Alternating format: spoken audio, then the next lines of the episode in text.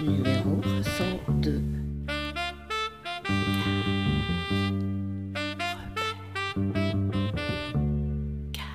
Dans l'épisode 101, nous avions quitté Josie Saint-Martin au moment de la grève légendaire de 1975. Le feu est allumé. Les enseignants et enseignantes dont Josie fait partie seront les prochains à rêver d'un syndicalisme de combat. Ce nouvel épisode numéro 102 est l'occasion de se pencher sur le travail exceptionnel d'une génération d'éducateurs et d'éducatrices qui s'est appliquée à penser l'enseignement et à faire dérailler la machine à échouer qu'était l'école dans les colonies départementalisées. Une génération convaincue que l'éducation était une pièce maîtresse du colonialisme français en Guadeloupe et que la libération nationale se jouait donc là également après tout ce mouvement de 75, il y a eu de, de, tous les dimanches, il y avait un coup de main. La fête des mères, on ne connaissait pas parce qu'on travaillait euh, euh, sur les champs ce jour-là. Et, personnellement, j'ai appris à attacher la canne, parce que moi, je suis capacité c'était la banane hein, quand je suis arrivée. Donc, euh, il y a une grande solidarité entre les travailleurs manuels et les travailleurs intellectuels. Les gens se respectaient, les gens s'aimaient, et c'était une période qui était très, très, très importante pour le développement du travail, parce qu'après, cette solidarité entre travail manuel et travail intellectuel a permis aux enseignants en particulier eh bien, d'avoir un autre point de vue sur leur travail et un autre point de vue sur le syndicalisme, parce que jusqu'à maintenant, c'était des syndicats français qu'il y avait. Et après tout ce mouvement, les enseignants se sont réunis et ont créé le, le, GEG, Syndicat général de l'éducation Guadeloupe. C'est un travail qui avait été commencé en 71. Il y avait une, grève euh, que nous appelions une grève parachutée. Ça veut dire qu'il y avait une grève euh, en France contre euh, la privatisation des écoles, qui ne correspondait pas du tout à la réalité d'ici, parce que les écoles privées ici, c'est des écoles de, de récupération, j'ai envie de dire, des élèves qui étaient en difficulté ou en décrochage scolaire. Donc, nous avons décidé de ne pas faire cette grève et de verser la journée en soutien aux travailleurs euh, qui étaient en lutte en 71. Et ce, mouvement-là a eu euh, un écho euh, très important parmi les enseignants et ce qui a permis aux ouvriers de tenir. C'est à partir de 75 que les personnes qui ont créé le, le GEG après ont commencé à discuter pour voir la nécessité d'une autre organisation syndicale dans l'éducation c'est un tournant euh, dans la lutte même en Guadeloupe. Hein. Euh, parce qu'à partir de ce moment-là, euh, le mouvement qui était représenté par l'UTA et l'UPG s'est déplacé vers les intellectuels qui soutenaient vers, en Guadeloupe. Ça veut dire que le mouvement, la communication n'était pas pareille parce que bon, les, radios officielles n'en parlaient pas. Mais c'est tous les gens qui soutenaient autour qui ont euh, permis à la Guadeloupe de connaître l'existence de ce mouvement. Euh, c'est un mouvement fort euh, dans le sens où il avait le soutien d'une grande majorité d'intellectuels guadeloupéens, mais aussi il y avait des intellectuels français qui ont participé à tout ce mouvement d'information et le soutien à la grève, aussi bien au niveau physique, j'ai envie de dire, mais aussi au niveau euh, financier, et ce qui était une bonne chose. Lors de la création de l'UTA, euh, il y a eu euh, des principes qui ont été énoncés.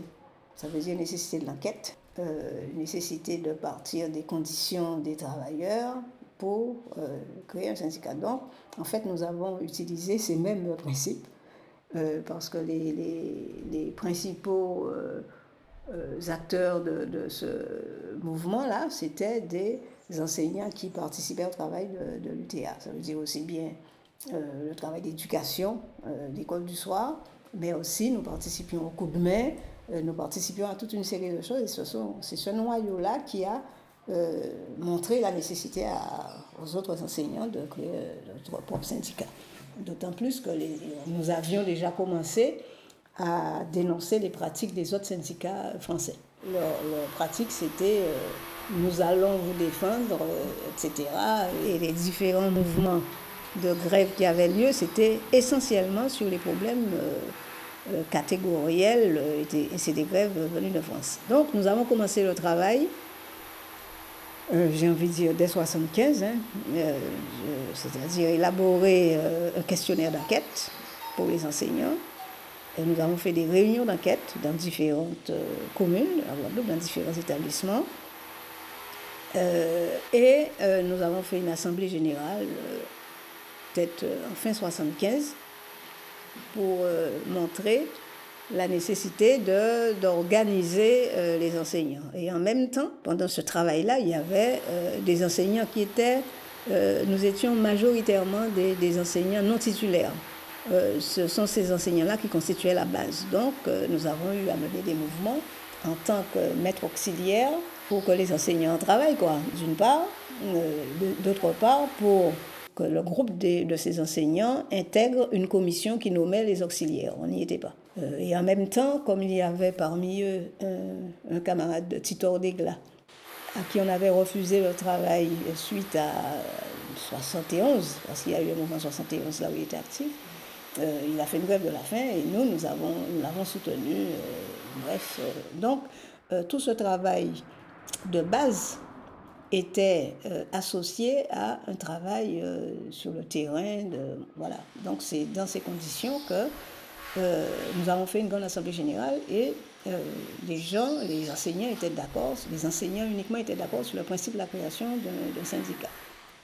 Donc à ce moment-là, il y avait plusieurs types d'enseignants et ceux qui étaient dissidents de, de syndicats français qui s'appelait le SNI étaient pressés pour créé le syndicat, un autre syndicat, et nous, nous avons dit euh, non, euh, il y a tout un travail à faire, etc. Et c'est ce travail-là que nous avons entamé.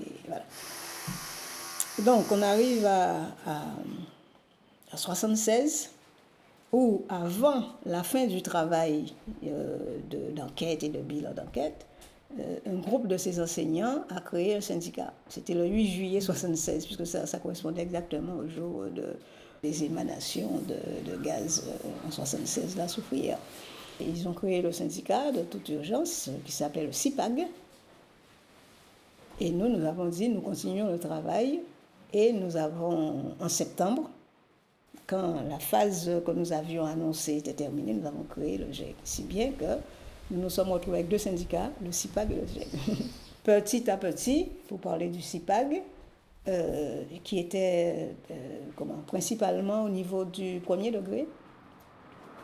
Euh, nous avons pu faire un travail d'unification avec eux, mais c'était long. et ce qui nous a amené à la création du SPEG, qui est en fait une fusion du GIEG et du CIPAD. Donc, entre-temps, le, le GIEG a continué son travail nous avons participé aux différentes euh, commissions euh, qui existaient par le vote. Ça veut dire que petit à petit, les enseignants nous ont reconnus et nous étions prioritaires au, premier, au second degré en particulier. Et petit à petit, avec le CIPAG, nous avons créé des listes communes aux élections. Enfin bref, nous sommes arrivés à la création du SPEC, ce qui était une bonne chose. Nous disions peut-être les mêmes choses. Mais euh, sur le terrain, euh, j'ai envie de dire que c'est que nous avons apporté, euh, disons, nos principes et notre, notre expérience, quoi, je dirais. Alors, quels étaient nos principes? Pour nous, ce qui est important, ce sont les enfants. si nous sommes enseignants, c'est parce qu'il y a des enfants. Donc, pour nous, il était, le travail pédagogique est important. C'est pourquoi nous avons lancé le mot d'ordre, l'école là, pas bon pour nous, faut nous lutter pour nous changer. C'était nous qui avons apporté ce, ce, mot d'ordre. Et, euh, et tout ce que nous faisions, tout le travail que nous développions, c'était un travail avec deux, deux, directions, disons. Une direction pour la défense des personnels, les conditions de travail, euh, priorité guadeloupéen, euh, priorité d'embauche guadeloupéen.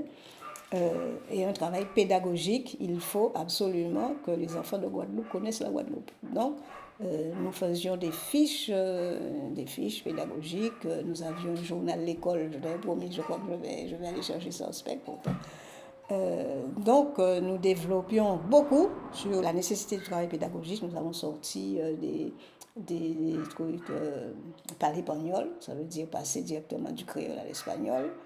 Euh, nous avons sorti, les camarades du primaire ont sorti l'école maternelle, il y avait des fiches, etc. Bref, il y avait tout un travail pédagogique. Nous avons créé des commissions pédagogiques, si bien qu'en histoire, nous avons créé des diaporamas. Enfin, nous avons mis à disposition des enseignants des éléments dont on ne parlait pas dans, dans dans l'école, dans l'éducation. Donc, euh, c'est un travail qui était euh, exaltant, j'ai envie de dire, parce que beaucoup de gens s'y sont mis et, ont participé à ce travail et l'ont euh, pratiqué dans les classes. Je dirais la chance qu'ont eu nos enfants, c'est qu'ils ont eu un camarade du SPEG, c'était le premier secrétaire général, Gayadine, ici, et c'est lui qui, qui, leur faisait cours, c'est bien que en matière de connaissance de l'histoire de la géographie de la Guadeloupe, ils étaient avancés en matière de mathématiques. Enfin bref, il y avait, il y avait des conceptions qui étaient avancées et que euh, nous mettions en pratique. Euh, je crois que euh, ce, qu'il faut retenir, c'est que nous, pour nous, notre rôle, ce n'était pas de demander l'augmentation de salaire, etc. Et même que nous avons produit un document à propos des 40% et des congés administratifs. Donc, nous disions, bon, euh, ces 40%, nous n'allons pas nous battre pour qu'on les garde. Ça veut dire si, si, si euh, l'État veut les reprendre, ok, mais euh, pour nous, puisque c'est un facteur jusqu'à maintenant de division entre, entre les Guadeloupéens. Peut-être que les, ceux avant nous avaient de bonnes raisons, mais en réalité, ce sont les seuls fonctionnaires qui ont obtenu ces 40%. Donc pour nous, c'était un facteur de division de la population. Ce qu'il y a, c'est que tous les problèmes qui étaient liés à l'éducation, nous nous intervenions à, leur sujet. Et c'est ce qui euh, nous permettait de former euh, les enseignants.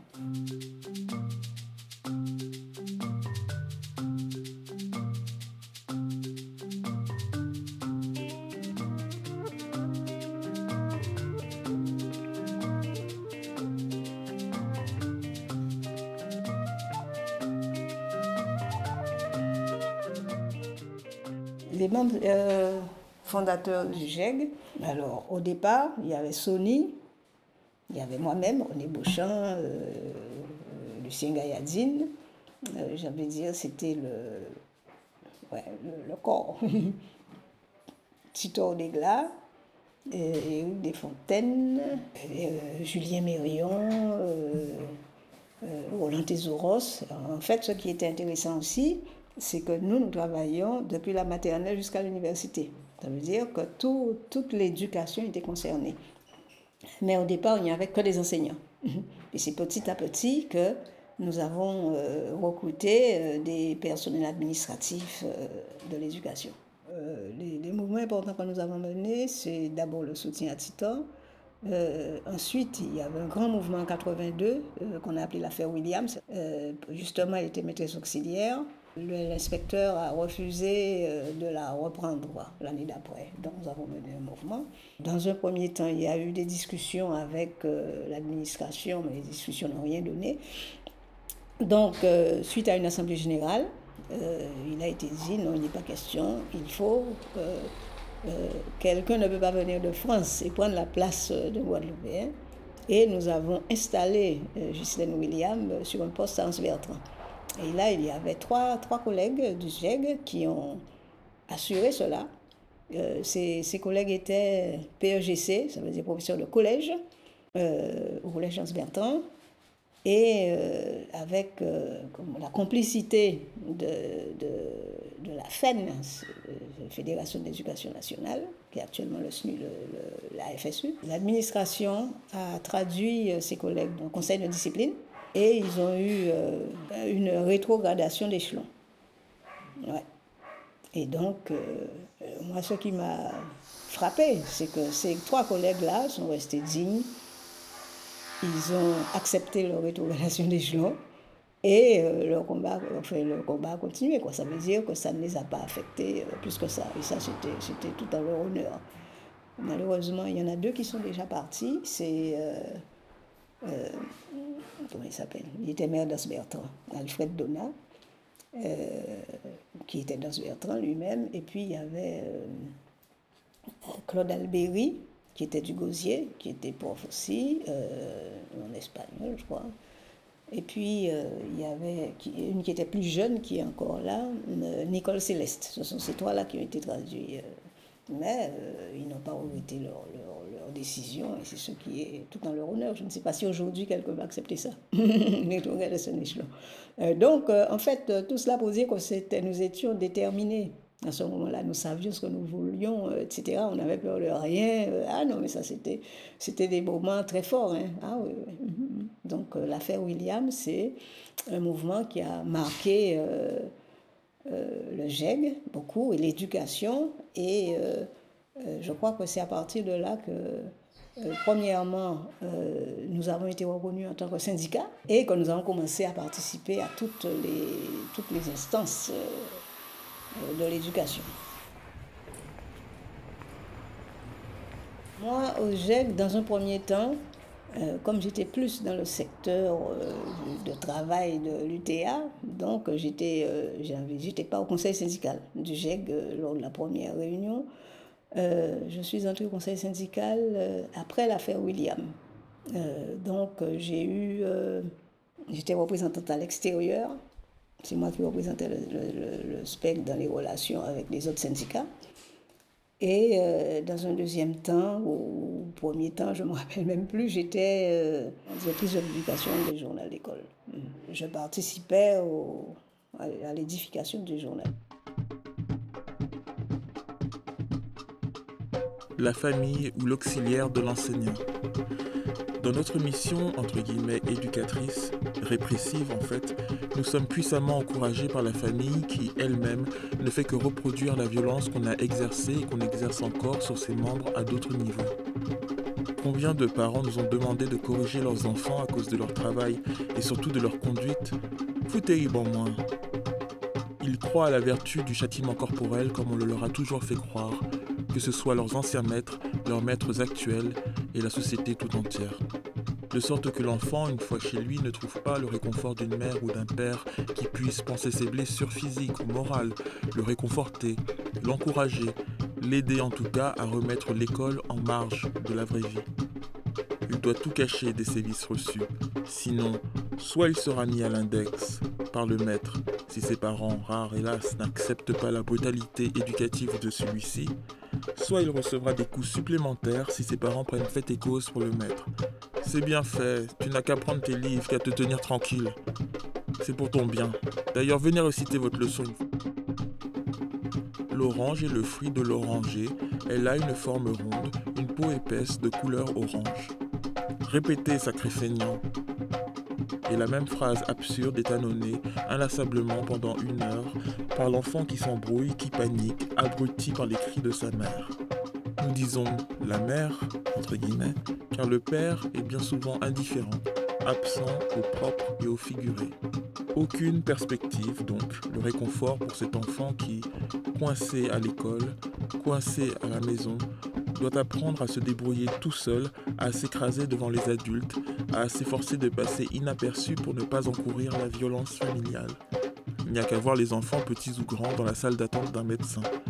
Ils ne bougent pas, n'ont pas le droit de se déplacer, de toucher un livre, de parler à haute voix, de s'asseoir autrement que bien convenablement sur leur chaise, de mettre leurs doigts dans la bouche. Une tape remettra tout cela bien vite à sa place. À la maison, comme à l'école, l'enfant reçoit régulièrement la entre guillemets fraîcheur, c'est-à-dire la raclée. Et le même rapport autoritaire fait que le dialogue ici comme là n'est pas libre. On ne parle à l'enfant que pour l'interroger ou lui donner des ordres. Pourtant, les parents sourient devant un enfant vivant qu'on laisse s'exprimer, qui invente des jeux, fait des réflexions à son niveau, etc. En fait, ils sont eux aussi coincés dans un labyrinthe de faire et de dire qui les embrouille. Le pouvoir colonialiste ou la violence institutionnalisée. Ce ne sont pas les parents qui sont à l'origine de la violence. Ils ne font, comme nous, enseignants, que reproduire, transmettre celle qu'ils subissent. Les femmes sont battues par leur mari, exploitées par leur patron, épuisées par les grossesses et par la responsabilité qu'elles sont souvent seules à partager de toute la famille. Quant aux hommes, ils ne sont guère mieux lotis. Ils subissent eux aussi la violence de la société capitaliste et coloniale. Ils sont exploités dans leur travail quand ils ont la chance de travailler. Ils trouvent les képis rouges sur leur chemin s'ils font grève, les balles meurtrières des gendarmes comme en 1967 en Guadeloupe ou en 1974 en Martinique s'ils ont l'audace de manifester leur mécontentement, répression qu'ils partagent d'ailleurs avec les femmes qui travaillent à leur côté. De sorte que c'est la société coloniale tout entière qu'il faut incriminer, rendre responsable de la brutalité ambiante. Brutalité qui n'est pas toujours physique mais qui prend un visage plus sournois. Le Guadeloupéen est écarté de toute responsabilité Occupe-t-il des fonctions élevées? Il trouvera toujours au-dessus de lui un patron français. Découragé dans toutes ses initiatives, veut-il monter une petite affaire qui pourrait faire concurrence à quelques gros Les banques et les sociétés lui coupent l'herbe sous les pieds. Dépossédé même de sa personnalité, de son pays, la radio, la télévision le forcent à tourner les yeux vers la mère patrie, entre guillemets. Le Bumidum appelle la jeunesse à s'expatrier, et que dire des sectes religieuses qui se multiplient et viennent couronner l'édifice de répression et d'aliénation, enlevant jusqu'à l'idée même de révolte. Extrait de L'école et la violence, point de vue de deux enseignants, un article d'Hector Poulet et Daniel Montbrand, paru en 1977 dans le premier numéro de L'école bis, le journal du GIEC. Le journal L'école, c'était en fait un, un journal, euh, disons, de formation des enseignants. Donc il y avait un aspect administratif, de la connaissance des droits et des devoirs euh, des, enseignants. Il y avait un aspect pédagogique qui était fort. Et il y avait aussi des publications. Ça veut dire que, euh, je ne sais pas moi, quelqu'un pouvait euh, présenter une fiche. Une fiche euh, euh, pédagogique euh, systématiquement. Euh, je me rappelle, euh, il y avait une fiche par exemple sur la chanson de, de des Narbradures. Euh, nous sommes beaucoup battus pour l'intégration du créole à l'école. La langue de l'école, c'était le français et, et les enfants ne comprenaient pas forcément le français. C'était une cause d'échec scolaire. Donc, c'était une école de l'échec. Et, et ce que nous, nous disions, c'est que euh, faut absolument que euh, l'école soit au service des Guadeloupéens. Et c'est comme cela que nous disions que euh, la manière d'enseigner les programmes ne sont pas adaptés. Euh, c'est pourquoi les méthodes alternatives que nous proposions, nous les proposions à travers les, fiches pédagogiques et les documents que nous mettions à disposition, euh, à disposition des élèves. Mais par contre, nous n'avons jamais, et, c'est là le, la difficulté, nous n'avons pas préconisé une école alternative, une autre école. J'avais préconisé l'école marron, mais ça faisait peur à tout le monde. En 2009, je n'ai jamais oublié, on discutait ici même, euh, enfin au Lamentin, euh, comme il y, avait, il y avait 44 jours de grève. Mais ce que nous avions préconisé, j'étais déjà à la retraite, hein, j'étais à la retraite en 2006, ce que nous préconisions, c'est qu'il n'est pas normal que les enfants n'aillent pas à l'école. Et ce qui avait été admis par euh, le LKP, c'était que euh, on, prenne en compte euh, cette réalité et qu'on fasse des cours aux enfants. Et euh, donc, nous avons fait des réunions. Il y avait une structure ici qui expliquait à la population. Et je me rappelle, une, une jeune dame me, me dit Ouais, vous n'êtes pas d'accord avec l'école, mais pourquoi vous ne créez pas votre école? Je n'ai jamais oublié ça. hein. Ça avait fait tilt. Puisque moi, je, parlais déjà de ça en 75, mais c'était pas. Euh, les enseignants n'adhéraient pas à ça. Donc. euh, euh, donc, il disait qu'on peut changer l'école de l'intérieur. Donc, et c'est ce qui nous a permis de faire l'expérimentation que nous faisons aujourd'hui avec la Coutifilao.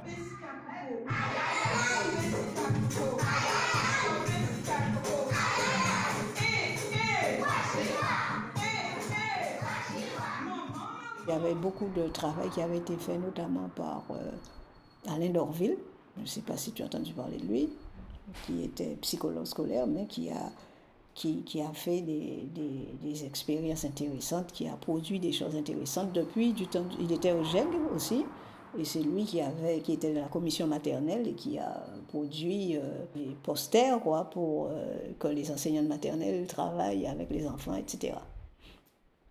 Et euh, en 2010, il y a eu le congrès du SPEG. Et le SPEG, on, a, parlé de la nécessité d'avoir une autre école, etc. Et le SPEG a donné mandat à, un groupe de personnes pour réfléchir sur cela. D'accord? Donc la commission s'est formée. Euh, là-dedans, il y avait aussi bien des gens du, SPEG que des parents d'élèves, etc. Et après tout un travail, on a dit, euh, on, a, on a établi tout un, tout un dossier sur la nécessité d'une euh, école pour servir Guadeloupe. Alors, ce qu'il y a, c'est que nous avons consulté plusieurs communes. parce qu'il fallait trouver un local, il fallait trouver. Hein. Et bref, ça n'a pas marché. Ça n'a pas marché. Et nous avons trouvé une opportunité de créer ce qu'on appelle un jardin d'enfants, avec un contenu pédagogique fort. Ça veut dire un jardin d'enfants avec des enfants de 3 ans à 6 ans. L'objectif, c'est de préparer les enfants à l'école obligatoire. Donc, euh, nous avons demandé un agrément au conseil euh, général, conseil départemental, euh, que nous avons obtenu. Et nous avons eu euh, l'accord du maire de Trois-Rivières, c'était Madame Vainqueur. C'est la seule qui a, qui accepté euh, cette expérimentation. Donc nous avons fait toute une série de, de réunions un peu partout euh, sur la, la, nouvelle conception que nous avions.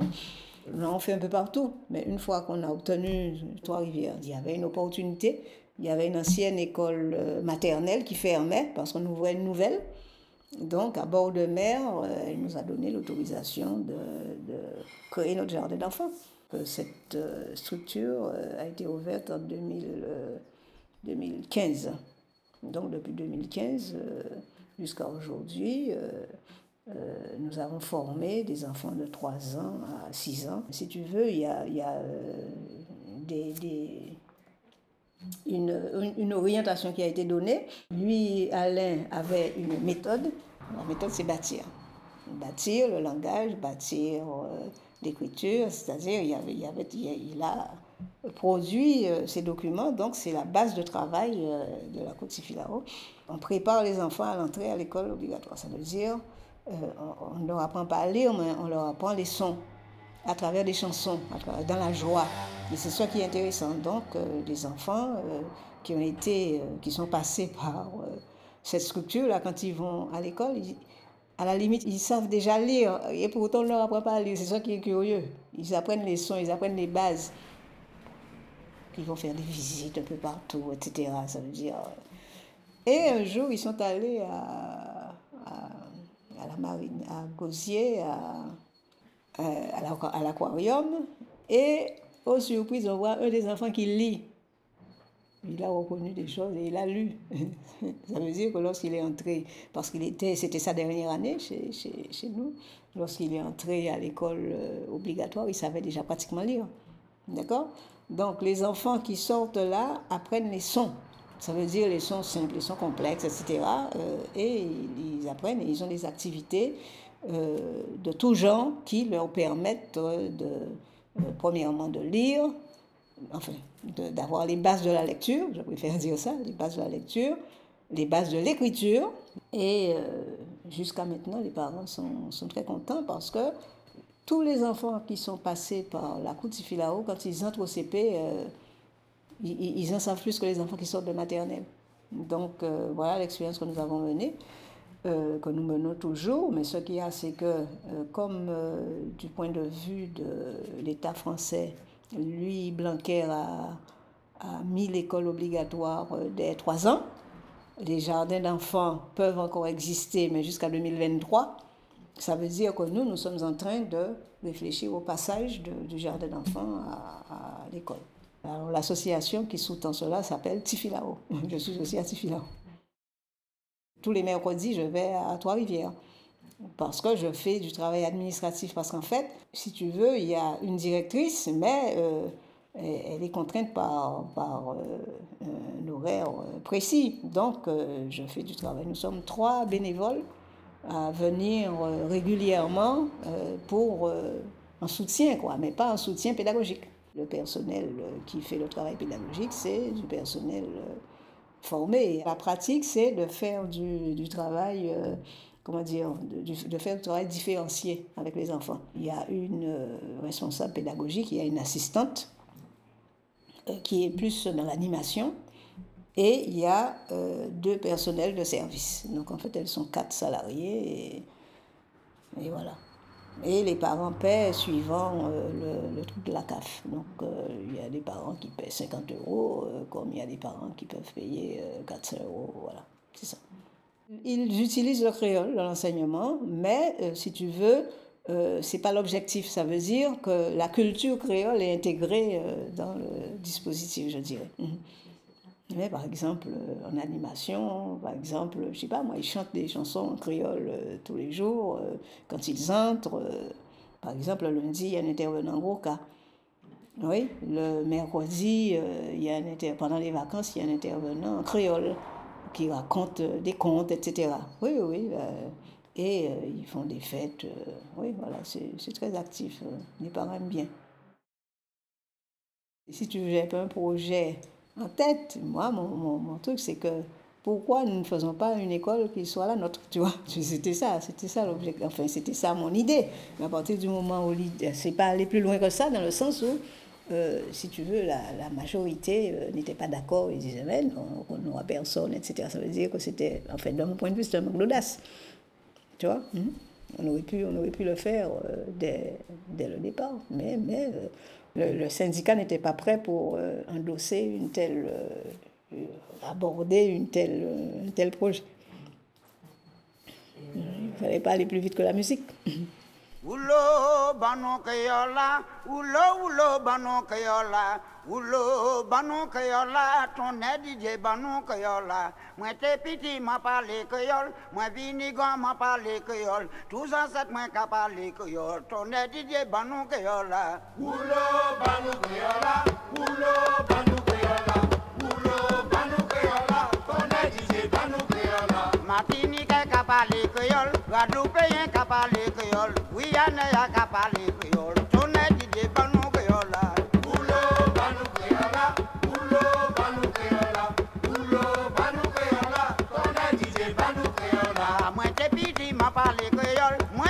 gwa ma pale kriol, tous an set mwen ka pale kriol, tone dije banu kriola.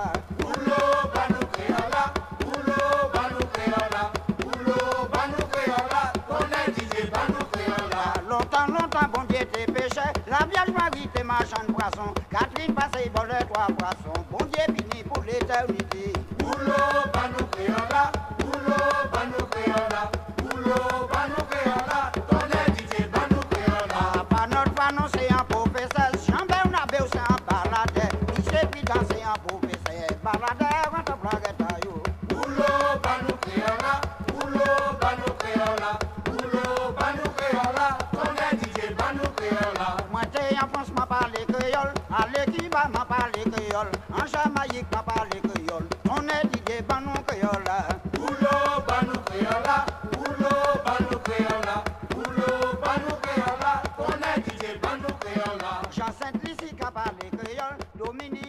Les journées culturelles, c'était un échange entre les différents enseignants on mettait en pratique euh, les, différents travaux qui ont été faits par ailleurs. Je n'ai jamais oublié sur la question du créole précisément. Titor Degla qui est venu avec une classe un jour, euh, c'était à Capester, où il, il, il, y avait des ateliers euh, là où les gens discutaient, les gens pratiquaient. Non, mais c'était, c'était fort parce que tout le monde y croyait en fait. les gens, ouais, ouais, c'était, c'était, c'était très intéressant.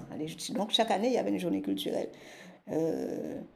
Euh, qui a disparu avec la création du SPEG. Ils n'ont plus refait cette expérience, malheureusement. Mais il y avait beaucoup, il y avait déjà beaucoup de gens y participaient. C'était pas la journée culturelle euh, pour les, enseignants du, du GEC, c'était quelque chose de très large. Et comme ça, les, les, enseignants de Guadeloupe venaient participer, venaient voir ce que nous proposions. Il fallait déconstruire des choses euh, et montrer que nos ancêtres n'étaient pas les Gaulois que c'était pas Chelcher qui avait libéré Nègre. Donc il y a eu Jean-Pierre Sainton qui était au GEG aussi, qui a, avec euh, groupe, le groupe euh, de travail euh, la commission histoire, parce qu'on on était, on faisait des commissions, et ils ont produit ce document à Pachelchek qui libérait Nègre. Et surtout, deuxièmement, c'est nous aussi qui avons apporté le fait que le, la, libération de l'esclavage ne pouvait pas être le, le 21 juillet.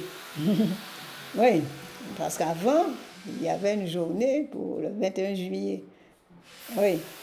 Or, le 21 juillet, on, appelait cela fête cher Or, le 21 juillet, c'est le jour de la naissance. C'est pendant le travail que nous faisions au GEG euh, sur l'histoire nous avons appris que le 21 juillet, c'était la Saint-Victor.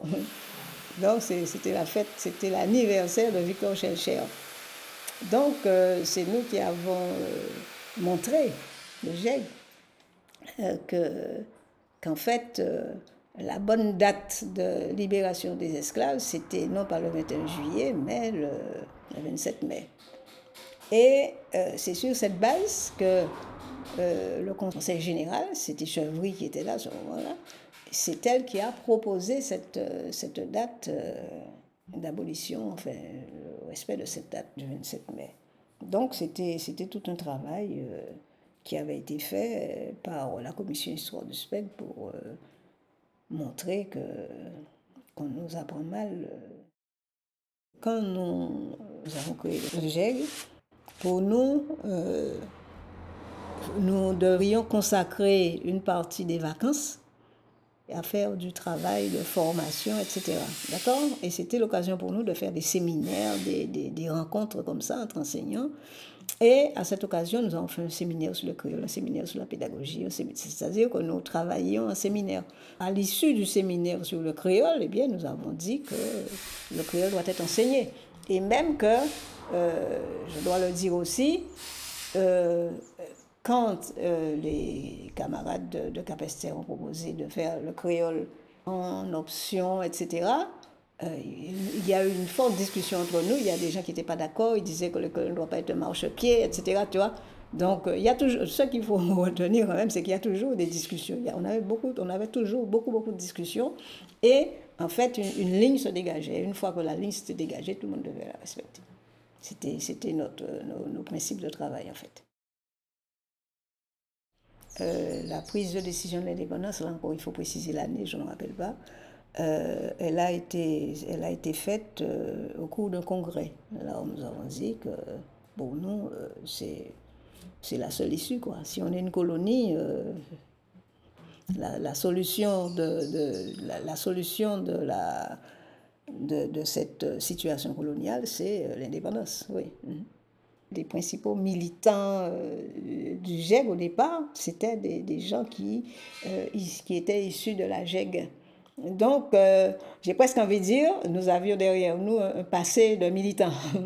si bien que euh, ces discussions-là, euh, nous les avions, mais c'était entre, j'ai presque envie de dire, entre militants. Nous étions, au-delà d'être des enseignants, nous étions des militants. Donc, donc les discussions étaient toujours très, très âpres, très. Ça? Et, à partir du moment où la composition sociale a changé, ça veut dire au SPEG, étant donné que notre travail pédagogique euh, était intéressant, il y a beaucoup de gens qui ont adhéré au SPEG pour son travail pédagogique. D'accord? Donc l'histoire de, de c'était pas c'était pas un objet de, de débat, euh, j'ai envie de dire, au quotidien. Ça veut dire que pour nous, c'était plus montrer aux enseignants la nécessité euh, compte tenu de cette situation, la nécessité de trouver une voie qui soit la nôtre et ne pas dépendre euh, des euh, points de vue ou des, orientations que les différents ministres prenaient par rapport à l'éducation. Mais pour ce qui est, nous sommes des fonctionnaires français, etc., le problème ne se posait même pas. c'est vrai.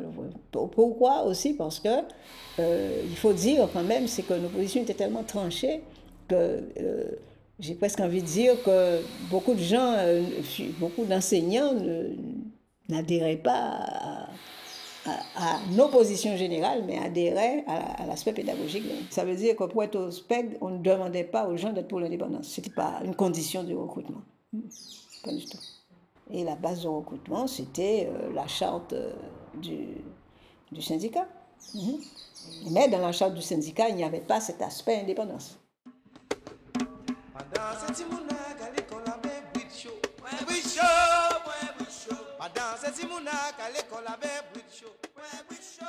Le lycée était très particulier, euh, le lycée d'Embridge. Quand vous arrivez au lycée, il y avait un pourcentage d'enseignants français qui était important, il y avait au moins 60%. Mhm. Les, Guadeloupéens étaient minoritaires au lycée, maintenant c'est plus le cas, mais euh, c'était au moment où, euh, très peu, c'est pourquoi notre revendication sur la priorité d'embauche guadeloupéen avait tout son sens. Mhm les lycéens français étaient à part, euh, ils ne se mélangeaient pas, il n'y avait pas de mixité euh, raciale, entre guillemets. Et ça, euh, à un moment donné, ça, a explosé, quoi, en fait, c'est ça. Le, lycée Bainbridge a connu 71, là où il y avait des, étudiants, qui ont, des élèves qui ont soutenu la lutte, la grève de, de, l'UTA. Euh, là où il y a eu euh, les gars du PC qui, sont, qui ont tabassé euh, les étudiants, les lycéens. Ah oui, oui, ah oui, oui, à cause de la grève, oui, oui, oui. Comment il s'appelle Géniès, je n'ai jamais oublié. Hein. Et donc, Bainbridge, ça a toujours été en 67 aussi pareil. Bainbridge a toujours été un lieu où la jeunesse était bouillonnante, j'ai envie de dire.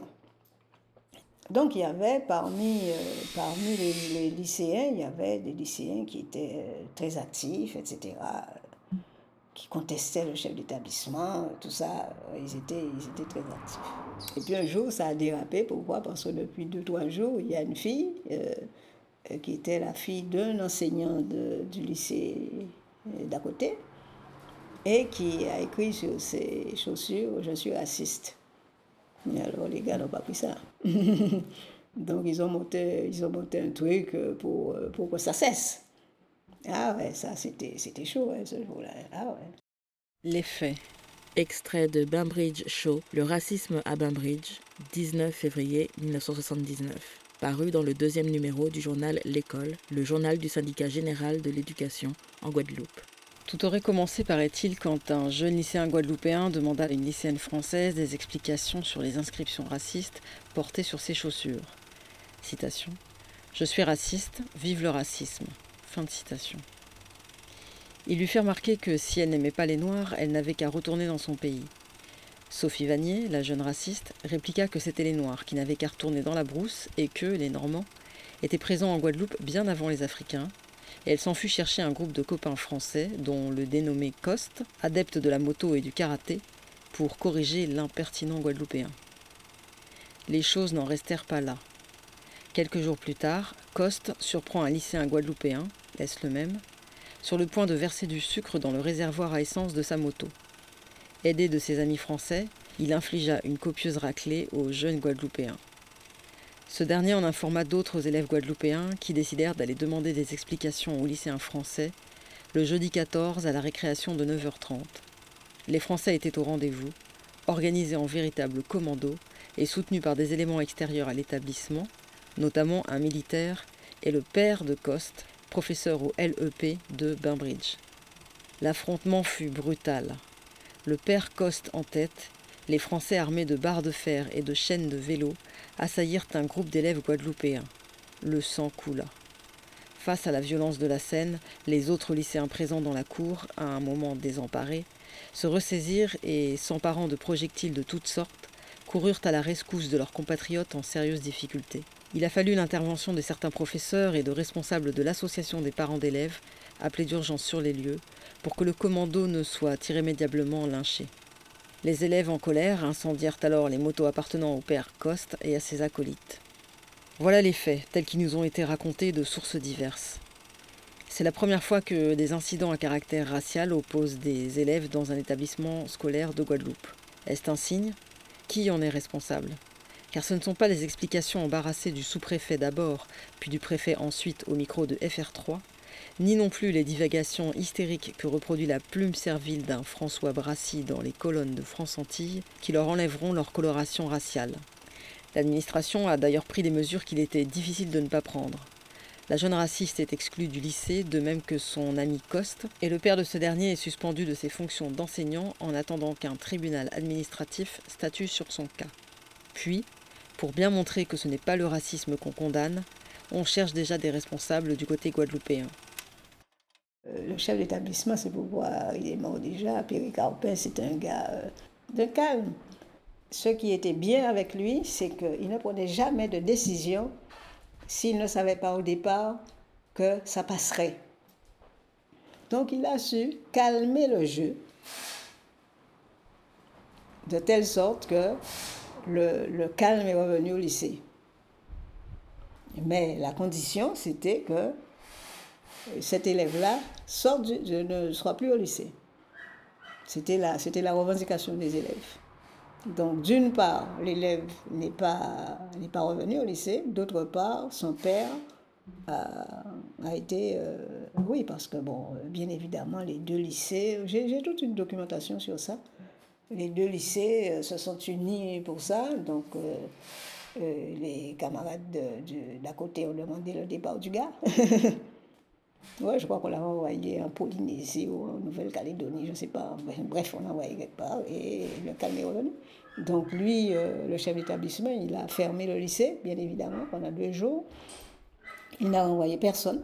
J'ai envie de dire que c'était le point de départ de la création de l'UNEG. À partir du moment où on était tous dans le mouvement patriotique, euh, nous avions forcément des relations avec eux. Mais ce n'étaient pas des relations, euh, comment dire, formelles. oui. Nous sommes retrouvés sur, sur toutes les actions appelées par le mouvement patriotique. Euh, par exemple, le, à l'université, par exemple, euh, parce que c'était le moment où les, étudiants revendiquaient une université de plein exercice, euh, avec Thésaurus. donc, toutes les questions relatives à l'éducation, ils étaient là. Ils étaient là. Les syndicats plaidaient, criez les répondants pour plaider puis moins. Les syndicats plaidaient, allez crier les tambouillés pour plaider puis moins. Les syndicats plaidaient, plaider, plaider pour les malheureux.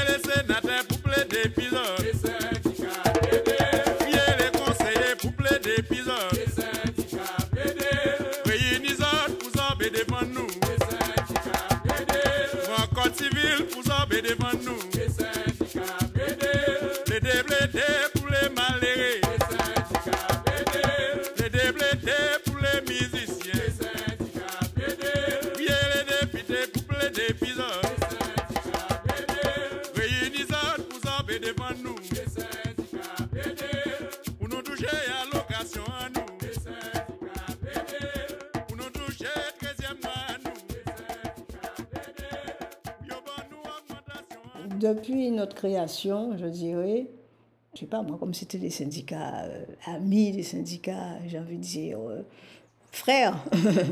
Donc, euh, les mouvements que nous faisions étaient toujours soutenus par l'UGTG, par exemple.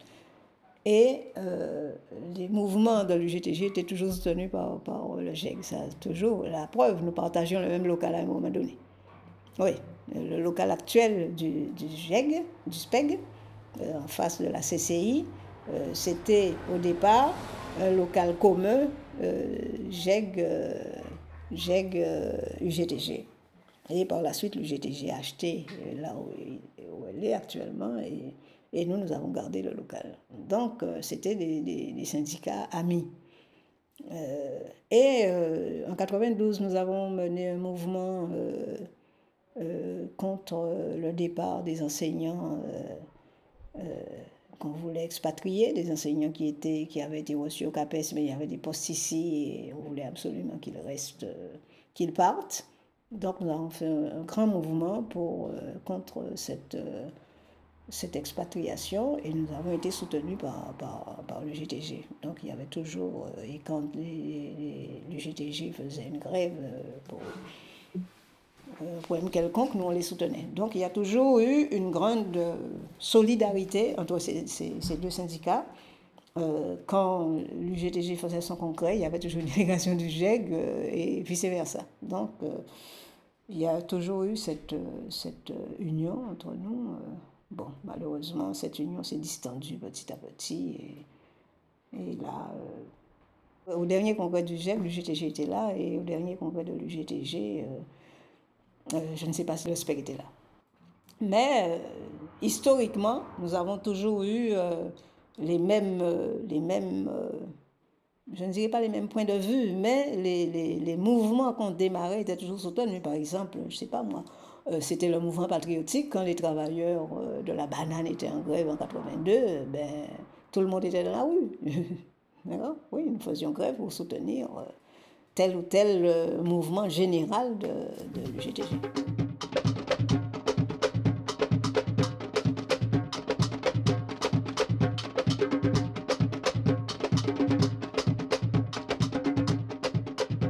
mes activités étaient doubles quand je travaillais. J'étais euh, sur le travail euh, d'édification de, l'UTA, le travail sur le terrain ici, euh, puisque j'habite ici depuis 1976, et le travail du GEG.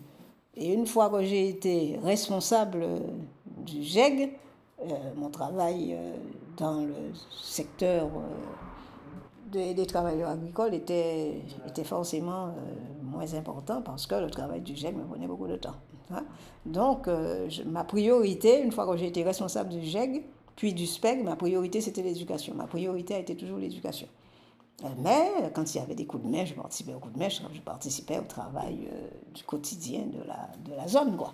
Donc, nous avons créé comité, comité populaire du Lamentin. Si tu veux, il y avait un travail entre guillemets, politique qui se faisait euh, au niveau du terrain ici. Donc, euh, je faisais aussi ce travail. Alors, le comité populaire, c'était euh, une structure, mettons, que nous avons créée au Lamentin pour organiser la population. On avait d'énormes problèmes d'eau à un moment donné.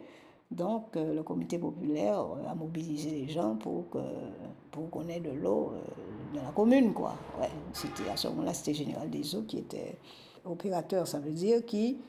Alors, il faut dire, et c'était une bonne chose, le maire du Lamentin, je ne sais plus lequel des Toribio, je crois que c'est le père Toribio, il avait refusé d'entrer dans ce qu'on appelle le, grand syndicat, ça veut dire ce qui est devenu après le SIAG. Donc, il avait sa, la régie du Lamentin, mais l'opérateur, c'était Général des. Et euh, donc, euh, il privilégiait, j'ai envie de dire, le grand syndicat. Et quand nous les avons rencontrés, ils nous ont dit Ouais, c'est le grand syndicat, peut-être que j'avais oublié ça. Mais finalement, heureusement qu'on n'était pas le grand syndicat, parce que jusqu'à maintenant, euh, nous, on n'a jamais été, enfin, le Lamentin n'a jamais été membre du SIAG.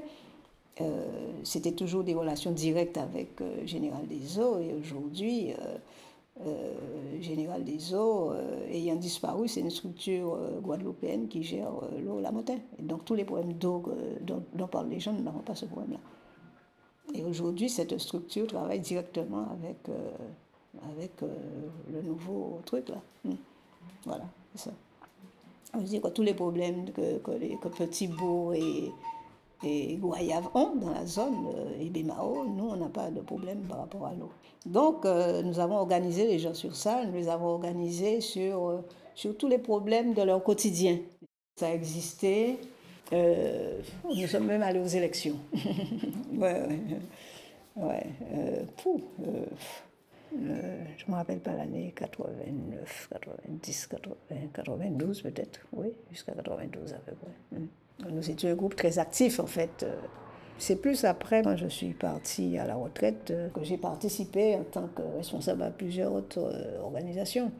Euh, par exemple, ici, il y a une association euh, qui, pour la préservation de l'environnement. Pourquoi? Parce qu'en 2013, ils ont voulu, en 2012, ils ont voulu monter une antenne relais à côté des habitations, là, un peu plus loin. 100 mètres. Donc forcément, euh, les riverains sont venus me chercher euh, sur cette question-là. Donc euh, nous avons d'abord créé un collectif euh, et nous avons empêché cela. On a été traduit en justice, mais nous avons gagné, etc. Bref, ils ont. En tout cas, c'était Digicel. Digicel n'a pas pu monter euh, cela. Donc, après la création de ce collectif, nous, nous sommes créés une association qui existe toujours. Et une année après, nous avons dû, et nous nous battons toujours, euh, nous avons dû nous battre contre l'implantation d'une euh, usine d'écarissage, l'usine de traitement des déchets. Mhm. Ouais, euh, donc ça, ça perdure jusqu'à maintenant. Samedi, nous avons une réunion d'information avec les riverains. Ils ont quand même monté l'usine parce que c'était, c'était, ils ont obtenu une autorisation, j'ai envie de dire, de complaisance et et, mais comme c'était pendant la période électorale de 2014, c'était tout et n'importe quoi se racontait, si bien que notre discours était inaudible par rapport à, à tout le problème euh, électoraliste, je dirais. Donc ils ont implanté l'usine et, euh, l'usine a été mise en route en 2017 et depuis en mars 2017 et depuis euh, novembre 2017 les gens se plaignent. Alors on leur avait dit, voilà ce qui vous attend, tu vois. Mhm. Mais malheureusement, ils n'ont pas cru et c'est pas, c'est pas, c'est pas gagné. On a déjà fait moult réunions, Mais nous continuons, nous avons une réunion d'information bien de samedi. Il y a une autre association euh, à laquelle j'ai adhéré en 2009, c'est Cap Guadeloupe, qui est dirigée par euh, Nathalie Minacci. C'est une association qui a été créée, euh, euh, j'ai envie de dire, par l'UPG, mais qui regroupe des gens, peut-être il y a des représentants de l'UPG, mais c'est pas, c'est une association qui soutient les actions ou les points de vue de l'UPG en matière d'agriculture paysanne. Donc cette association euh, elle préconise euh, l'éducation euh, à l'alimentation, elle préconise toute une série de, choses. Et, nous, nous avons participé à différentes, différentes actions, notamment pour l'éducation à l'alimentation des enfants. Donc nous, nous intervenions dans les écoles à travers un concept que nous avons appelé Manger en nous, en l'école en nous. Actuellement, les enfants ont du mal à manger les produits de Guadeloupe. Donc le concept qu'on avait envisagé, c'est euh, avec un chef cuisinier, euh, faire euh, rendre les, les mets guadeloupéens beaucoup plus appétissants que ceux que nous, nous avons appris à manger. Par exemple, le fruit à pain, etc. Les enfants ne mangent pas le fruit à pain, donc ni les, ils ne connaissent pas forcément les fruits du pays, contrairement à toute logique. Hein. Donc, donc nous avons fait, pendant peut-être trois ans, nous avons fait cette euh, expérience-là qui était, qui était intéressante euh, à Sainte-Anne, à, à euh, ici au Lamentin, à Capester, à DR, oui. Les mots manquent pour exprimer notre gratitude et notre émotion de ce rendez-vous avec l'histoire. Merci mille fois, Josie Saint-Martin amour et respect infini. Quant à vous qui nous écoutez, merci d'avoir partagé ce moment avec nous. On se quitte sur Madikera de Mario Canonge et on vous dit à bientôt sur Case Rebelle. On vous envoie plein de force et d'amour.